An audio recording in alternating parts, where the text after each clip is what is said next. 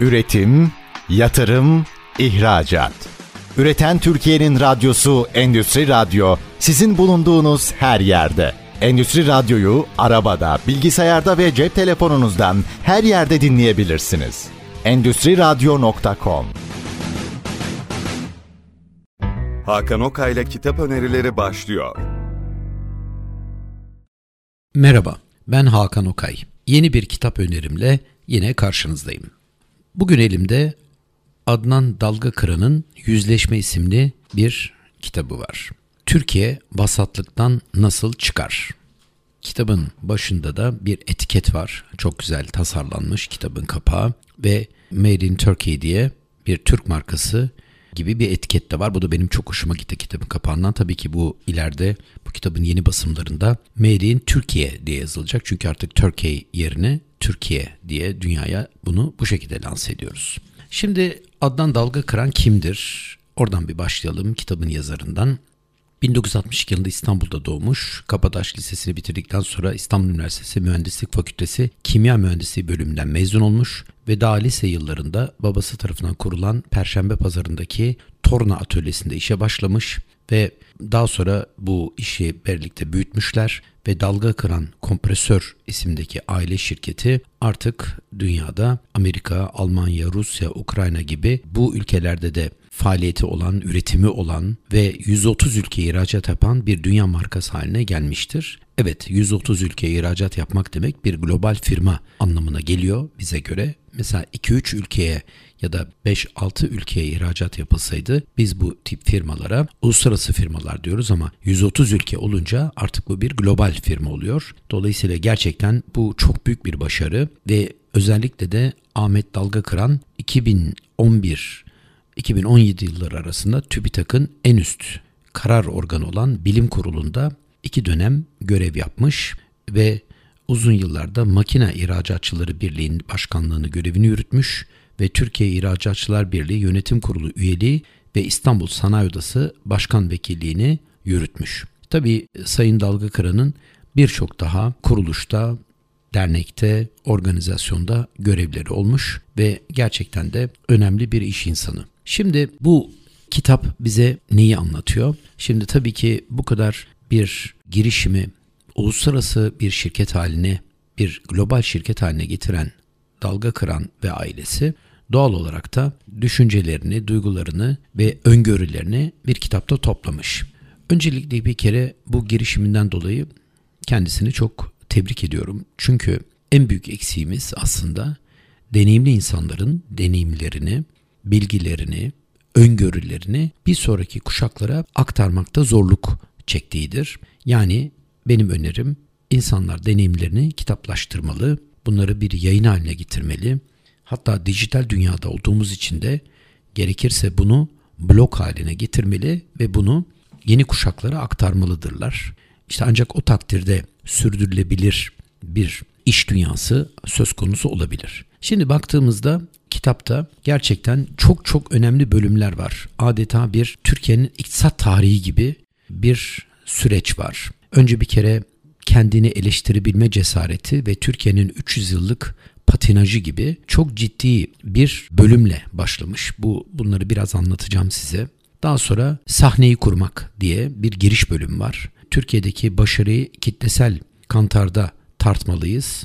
Kurumsal kültürün önemi, vasatlığımızın yüzleşmesi ve kitapla ilgili iş dünyası ile ilgili diğer bölümler hemen arkasından geliyor ve başlıklar zaten o kadar çarpıcı ki mesela birinci bölümde iş dünyası, sivil toplum, devlet, kurumlar, şeytan üçgeni. Yani bize Bermuda şeytan üçgenini çağrıştırıyor. O açıdan kitap hakikaten başlıklarıyla bile insanı içine çekiyor. Türkiye'nin kadim yaratıcı sınıf açığı, yaratıcı sınıf talebi seçkinlik mi? Batı gerçekten batıyor mu? Yaratıcı sınıf halka karşı, o insan, o iklim, hakiki aydın aslında toplumun hamalıdır. Kutsanan vasatlık, orta akıl tuzağı ve vasatlık, yalanın konforlusu, gerçeğin acılısı gibi gibi birçok başlıkla bölümler ele alınmış. Buradaki başlıklar görüldüğü gibi aslında son derece çarpıcı ve insana böyle bir nasıl diyelim balyoz gibi kafasına vurucu şekilde gerçekleri yüzümüze çarpan başlıklar. Mesela sırtını devlete dayayıp özgür sermaye biriktirmek ham hayal, zengin olmak istiyorsan devlete yakın duracaksın sendromu, iyi mi kötü mü oldu, sermaye değil nitelikli sermaye, tekstilde dünya markası olmak mı, külahıma anlat gibi gerçekten çok farklı başlıklar var. Yani kitap böyle bir öz eleştiri kitabı gibi. Şimdi bunu Sayın Adnan Dalga Kıran'ı yapması çok önemli. Çünkü o bir başarıya ulaşmış bir perşembe pazarındaki küçük atölyeden bir dünya markası yaratmış bir ailenin üyesi. Dolayısıyla bunları eleştirdiği zaman kuşkusuz haklılık payları vardır diye düşünüyorum. Kuşkusuz haklılık payı vardır diye düşünüyorum. Mesela dövizle borçlanıp TL olarak kazanma hastalığı bu özellikle kriz dönemlerinde çok ciddi. Sanayimiz hep bebek kaldı. Bütün çıraklar tek çatı altında. Meslek örgütleri ne yapıyor? Efendim oysa neler yapılabilir? Lobicilik önemli bir iş gibi iş dünyasının örgütleri ve devlet toplum sinerjisi kurmak, rakamlarla Türkiye'nin demokrasi açığı, iki can kardeş demokrasi ve sivil toplum, devlet baba sivil topluma karşı, bırakın STK'lar serbestçe tartırsın gibi ve teşvik programları ile ilgili yorumlar, ölçek ekonomisi, kayıt altı, teşvik bir tatlıdır, azı karar, çoğu zarar, önce marka değeri, şimdi hemen ne yapılabilir?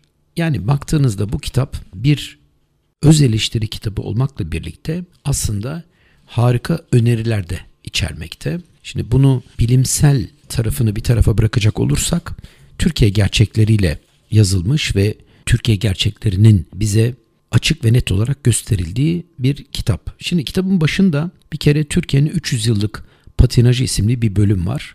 Bu da maalesef 1700'lerden bu yana 300 yıllık koşumuz batıya doğru olmasına rağmen eleştiri merkeze koyan bir aydınlanma çağı yaşanmadığı coğrafyamızda cümlesiyle başlıyor.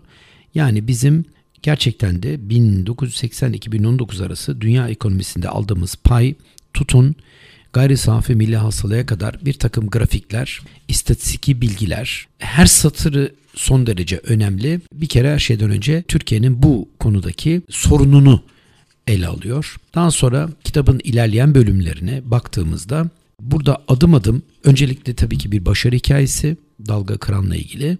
Daha sonra da kurumsal kültür dediğimiz bugün birçok firmayı bunu anlatmaya çalıştığımız eğer global bir marka olacaksanız bu kurumsal kültürü de önemsemiz gerektiğini hatta global bakış açısına sahip olmanız gerektiğini anlatan kavramları burada satırlarda bol bol görebiliyoruz. Devam edelim iş dünyası ile ilgili birinci bölümde. Burada kısa kısa anlatılmış ama çok önemli bilgiler ve bölümler var. Şimdi yaratıcı sınıf bölümünde özellikle bu iktisadi anlamda neden bir yaratıcı sınıfın olmaması, endüstri devrimi neden İngiltere'de başlamış, nasıl oldu da bütün dünyaya yayıldı ama bu bizim dünyamıza, Türkiye'mize neden bu kadar geç geldiği ile ilgili çok önemli bir yolculuğu anlatıyor. Düşünebiliyor musunuz? Yani çok yıllar sonra Türkiye'mize gelen bu teknoloji ve özellikle kitapta 3T kriteri olarak bahsedilen teknoloji, teknoloji, yetenek, talent ve tolerans o da tolerans olarak tercüme ediliyor. 139 ülkenin sıraladığı endekste Türkiye'nin 88. sırada olması yani vasatın bile altındayız demiş sevgili yazarımız. Dolayısıyla bu yaratıcı sınıfın da bizim Türk toplumu olarak ya da Türk sanayisi olarak geride kalmamızın tabii ki çok önemli etkenleri var. Çünkü bu yaratıcı sınıfın bulacağı yeni fikirler, işte baktığınızda yeni iş girişimleri, yeni hamleler gerçekten bir ülkeyi hem iktisadi anlamda hem ekonomik ve ticari anlamda hem ihracat anlamında ciddi anlamda geliştirebilir ama baktığınızda bunun karşılığını ülkemizde çok az görebiliyoruz. Bizim tabii kitapta da sıklıkla bahsedildiği gibi çok daha vasat işler, işte maliyet, fason üretim gibi konulara takılı kalmamız ve yaratıcılık konusunda yeni ürünler, yeni fikirler geliştirme konusunda vasatın altında kaldığımızın sayılarla, rakamlarla ifade edilmesi bu bölümde yer alıyor. Girişimciliğe baktığımızda girişimcilikte küresel yarışta neredeyiz diye bir bölüm var. Tabi baktığımızda Türkiye 137 ülke verileri analiz edilerek hazırlanan indeksin listesinde 2014'te 25. sıradayken 2019 verilerine göre 37. sıraya düşmüş durumdayız. Dolayısıyla küresel gelişim ve girişimcilik endeksinde puanı en çok düşen 6. ülke sıralamasında. Demek ki yani belki bu konuda girişimcilik konusunda gerçekten ciddi sorunlarımız var. Oysa Türkiye'nin genç nüfusuna karşılık ki Türkiye'nin nüfusunun %65'inin 35 yaşın altında olduğunu düşünürseniz genç nüfusun girişim konusunda bir hayli geride kaldığı, fikir üretme konusunda bir hayli geride kaldığını söyleyebiliriz. Ha, denebilir ki işte sermaye olmadığı için gençler bu girişime cesaret edemiyorlar. Ancak bildiğiniz gibi bugün artık dünyamızda fikirler, fikirlere yatırım yapılabiliyor. İşte melek yatırımcılar var, girişimciler var gibi birçok imkanlar var. Dolayısıyla girişimcilik artık daha yaygın bir hale gelmeli ve insanlar daha bir yaratıcılık konusunda yani yeni fikirler yaratmak, yeni ürünler yaratmak konusunda daha cesaretli olmalıdırlar. Bununla ilgili de işte baktığınızda önce bir mevcut durum analizi yapılmış. Daha sonra sermayeden bahsedilmiş kitapta ki burada ya o kadar önemli bilgiler verilmiş ki kitabın her satırı adeta bir ansiklopedi niteliğinde ve tabii ki sevgili yazarımız Adnan Dalga Kıran da bir taraftan bu kitapta Türkiye'de niçin sermaye biriktiremiyoruz diye 88. sayfada bir başlık açmış. Çünkü cevap son derece açık diyor. Çünkü tarih boyunca sadece tarım ve askerliğe ilgi göstermişiz. Yani sadece tarıma ve askerliğe gösterdiğimiz önemden dolayı endüstri alanında, sanayi alanında çok fazla yatırım yapılmamış. Bugün baktığımızda en büyük eksikliğin buradan kaynaklandığını ifade etmiş yazarımız ve sanayimizin de ithalata dayandığını, ithalatla birlikte geliştiğini, yani montaj ve bu sektörde veya çeşitli sektörlerde bunun önemsendiği ifade edilmiş ve aslında sermaye değil nitelikli sermaye diye 95. E, sayfasında attığı başlıkta aslında aynı dönemde yani bizim patinaj çektiğimiz kitaba göre patinaj çektiğimiz dönemde Kore son 60 yılda ortalama gelir tuzağından çıkabilen iki ülke olmuştu. Kore ve Tayvan. Kore işte bu etkenlerin yanında doğru bir sermaye politikası geliştirdi. Bu şekilde de kendine özgü bir sermaye birikim modeli oluşturdu. Onlar da Samsung'u yarattılar, Kia'yı yarattılar, Hyundai yarattılar. Biz ise herhangi bir marka yaratamadık demiş. Şimdi tabii ki e, henüz globalleşen bazı markalarımız olsa da bu biraz önce saydığım markalar gibi bütün dünyaya mal olmuş marka konusunda Türkiye'nin çok ciddi bir eksiği var. Şimdi çok konuştuğumuz yani Türkiye bir tekstil ülkesidir. Tekstil konusunda üretimi çok iyi biliyoruz. Birikimimiz var. İşte Avrupa'ya çok yakınız gibi temelde bazı düşünceler var. 97. sayfada özellikle tekstilcilerin çok önemli inceleyecekleri bir bölüm var. Önemli okuyacakları bir bölüm var. Tekstilde dünya markası olmak mı? Külahımı anlat demiş yazarımız. Diyor ki tekstilde dünyanın en büyük üreticilerinden biriyiz. Çok kaliteli ürünler üretiyoruz. Gel gör ki zihniyet olarak da kendimizi geliştirmemiz gerekmektedir. Tekstilci dostlarıma, arkadaşlarıma bakıyorum. Diyorlar ki biz Türkiye'yi moda merkezi yapacağız. Ben de yapamazsınız dediğimde nasıl olur? Modelleri biz oluşturuyoruz, biz tasarlıyoruz, kesimleri biz yapıyoruz diye tepki veriyorlar. Kaçırdıkları nokta şu, mesele güzel bir elbise, pantolon, ceket dikmekte değil. Çünkü moda yaratmak sadece dikişlerin kalitesiyle elbiseyi çok özgün tasarlamakla mümkün olmaz. Moda dediğimiz şey aslında bir kültür satın almasıdır. Rusya'daki insan dünya ünlü markaları satın alıyorsa aslında Paris'in kültürünü Milano'nun kültürünü satın alıyor demektir. Türkiye'nin de bir dünya markası haline gelebilmesi için buranın demokratik, özgür, tarihe değer veren, tarihsel yapıları ve dokuyu koruyan, çevreci, yaşam kültürü olarak dünyalı bir yer olması lazım ki insanlar öykünsün. Moda bir anlamda yumuşak güç olarak kullanılır. İşte bu da başka bir bakış açısıdır. Sermaye sınıfının bu bakış açısını yakalayıp devlet olan ilişkisinde bana şuradan teşvik ver, buradan SGK'yı indir gibi günlük talepleri değil, sen bu ülkeyi herkesin imrendiği bir ülke haline getirmelisin düşüncesini öne çıkarması elzemdir. Bunun için de bu ülkenin demokrasisini, özgürlüğünü, hukuk sistemini, eğitimini, refahını yükseltmek gerekir demiş. Bence hakikaten çok doğru. İnsanlar moda markalarını neden işte belli ülkeler, belli şehirler üzerinden alıyorlar? Aldıkları şey sadece markanın kendisi değil, aynı zamanda da oranın kültürüdür. Ben burada yazarımıza kesinlikle katılıyorum. Daha sonra ilerleyen bölümlerde iş dünyası örgütlerinden bahsetmiş ve bu örgütlerin nasıl Türkiye ekonomisine katkı yapabildiği ya da yetersiz kaldığı konusunda ki yazarımız da birçok bu tip dernekte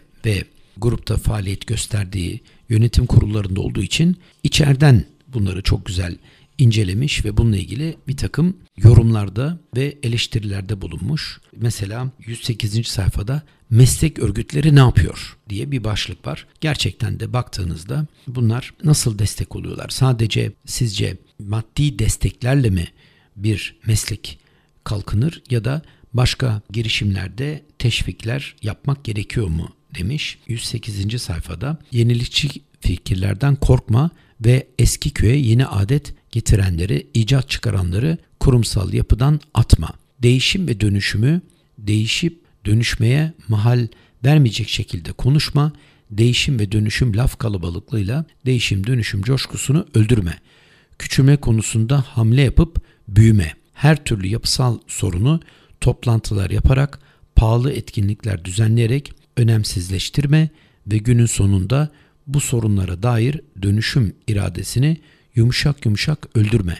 Başarı ve tatmin hissini binanın heybetinde, granit kaplamasında, otoparkın büyüklüğünde, makam odasının ihtişamında görme. Siyasete yakın durma, meslek örgütündeki pozisyonunu siyasi bir hamle için sıçrama tahtası veya siyasi bir hamle sonrasında dinlenme tatilleri olarak görme. Gücün ve itibarın sadece siyasetten geçtiğini algılama. O kadar çarpıcı cümleler var ki dediğim gibi bunu ancak içeriden konuyu bilen bir kişinin yazması önemlidir. Burada çok ciddi eleştiriler var. Bunu böyle olumsuz olarak algılamamak lazım. E, yazarımızın bu eleştirilerine bir kulak vermek lazım. Sonuçta Türkiye'miz bir anlamda bu vasatlıktan çıkması Dünya Ligi'nde girişimcilik, yaratıcılık, moda, markalaşma konusunda çok ciddi hamleler atmalıdır. Bu da tabii ki önce bir kere zihinlerde başlıyor. İşte yazarımız da bununla ilgili fikirlerini çok güzel anlatmış.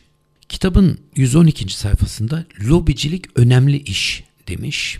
Gene buradan bir iki satırı size okumak istiyorum. Hep derim sivil toplum kuruluşları gücünü üyelerinin özgür iradesinden alır.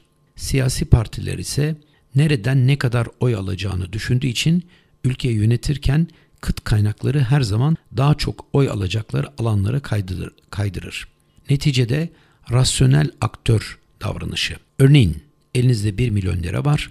Bu parayı domates üreticisi 500 bin kişiyi desteklemek için mi yoksa teknoloji üretimi yapan 500 kişiyi desteklemek için mi harcarsınız? Bu sorunun cevabı siyasi partiler için açıktır. Tabii ki para daha çok oy getirecek domates üreticileri için harcanır. Çünkü orada 500 bin potansiyel oy vardır diye bu lobicilik tarafını ve politikayla, siyasetçilerle yapılan yatırım desteklerini bir şekilde burada eleştirmiş.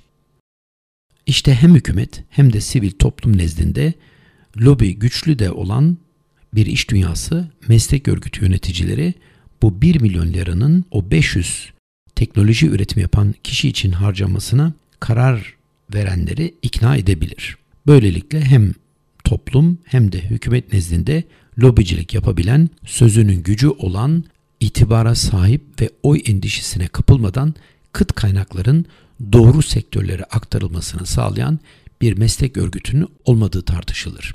Lobicilik önemli bir iştir. Bir çıkar grubunun lobisi olmak önemlidir. Mesela keşke Türkiye'de iş dünyasının kurumları ve meslek örgütleri içinde yüksek katma değer lobisi olsa bu lobiyi temsil etmeyi ve gücünü ortaya çıkarmayı çok isterdim. Mesela TOB'da veya ticari veya İstanbul Ticaret Odası'nda bu lobi barınabilir mi? Barınırsa ne iş yapabilir? İnanın bu soruları sorarken iktidarda hangi partinin olduğunun fark etmeyeceğini düşünüyorum. Zira bunlar siyaset üstü sorular. Yani özetle lobiciliğin önemli bir iş olduğunu yazarımız kitabında uzun uzun anlatmış ki ben de bunlara katılıyorum. Bunun dışında Türkiye'deki sivil toplum örgütleri devlet toplum sinerjisini kurmak adına yine kitabın 120 ve 121. sayfalarında önemli istatistikler ve bilgiler var. Evet gerçekten de STK'ların serbestçe tartışması, girişimler yapması ve bunların aslında Türk ekonomi sistemini, ihracatı, kurumsallaşmayı, kurum kültürünü destekleyici davranışta bulması önemli. Şimdi biraz da öz eleştiri var. Bu teşvikler konusu. Teşviklerin gerçekten aslında ne kadar sanayiye katkı yaptığı, ne kadar fayda sağladığı burada biraz masaya yatırılmış. Dolayısıyla aslında kayıt dışı ekonomi, ölçek ekonomisi, bizim çok çok sıklıkla gündem aldığımız konular burada bir öz eleştiri şeklinde ele alınmış. Yani teşviklerin yeterli yetersiz olmasından ziyade doğru bir şekilde kullanıp kullanılmadığı tartışılmış ve kitap bize şu ana fikri veriyor.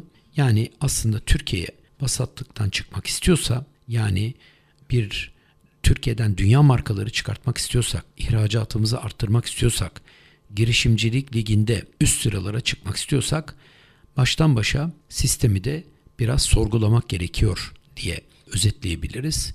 Ve kitabın sonunda da en önemli bölümünün eğitim sistemi olduğunu anlatmış ve dolayısıyla eğitim sisteminin de baştan başa ele alınması, yeniden tasarlanması, özellikle gençlerden beklentileri, gençlerin durumunu, özellikle de aylak gençlerin yani işsiz ya da üretim yapamayan gençler ve beyin göçü konusuna dikkat çekilmiş. Bence her girişimcinin özellikle şirketini büyütüp bir global şirket olmak isteyen yöneticinin mutlaka bu kitabı satır satır okuması gerektiğini düşünüyorum.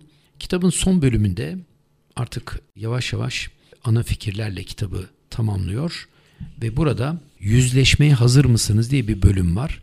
Çünkü burada bir neden sonuç ilişkisi kurulmuş. Yani iş dünyası, devlet ve sivil toplum arasındaki kurumsal kültürden bahsedilmiş. Yine burada bunlar sadece salt düşüncelerle kalmamış. Yazarımız burada istatistiki bilgiler vermiş ve bunları harika tablolarla yorumlamış. Sonuçta kitabın son derece değerli olduğunu, çok önemli kaynaklardan beslendiğini, bütün kaynakçalar da kitapta ayrıca verilmiş. Yani isteyenler de bu kaynakçalara gidip istatistiki verileri inceleyebilirler. Adnan Kıran'ın Yüzleşme isimli kitabı küresel rekabet karşısında Türkiye'nin performansını gösteren ve bundan sonraki yapılacak olan girişimleri başka bir perspektiften ele alınması gerekliliğini anlatan harika bir eser olmuş. Evet, bugünkü yayınımda Sayın Adnan Dalga Kıran'ın Yüzleşme isimli eserini sizlere anlatmaya çalıştım. Özellikle yöneticilerin bu kitabı okumalarında çok fayda olduğunu düşünüyorum. Bir dahaki kitap önerisi programında buluşmak dileğiyle. Hoşçakalın.